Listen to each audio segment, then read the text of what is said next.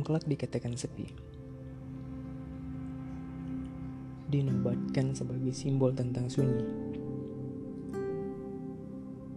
Malam, acap kali datang tak berpenghuni.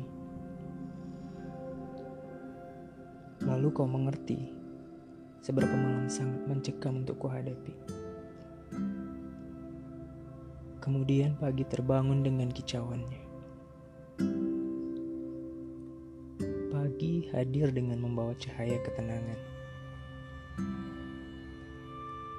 Berandai sunyinya malam lenyap tak bersisa. Berandai malam tak lagi mencekam di singgah sana. Kau kira aku tenang saja? Siang pun hadir dengan tawa gembira Siang berucap dengan nada yang indah bahwa dunia tidak pernah berdusta. Siang memperjelas nyata bahwa dunia tidak sunyi adanya. Bahwa dunia tidak pernah sepi dengannya. Bahwa siang tahu dialah sumber kebahagiaan dunia. Padahal siang tidak pernah mengerti bahwasanya Bukan hanya gelap malam yang membuat hati tak tenang.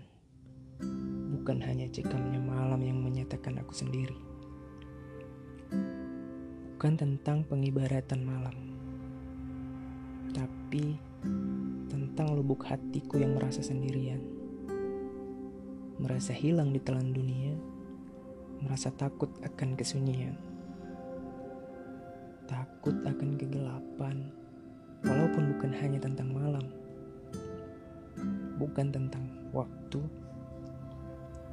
tapi hanya tentang aku yang merasa sendiri di tengah riuhnya kehidupan.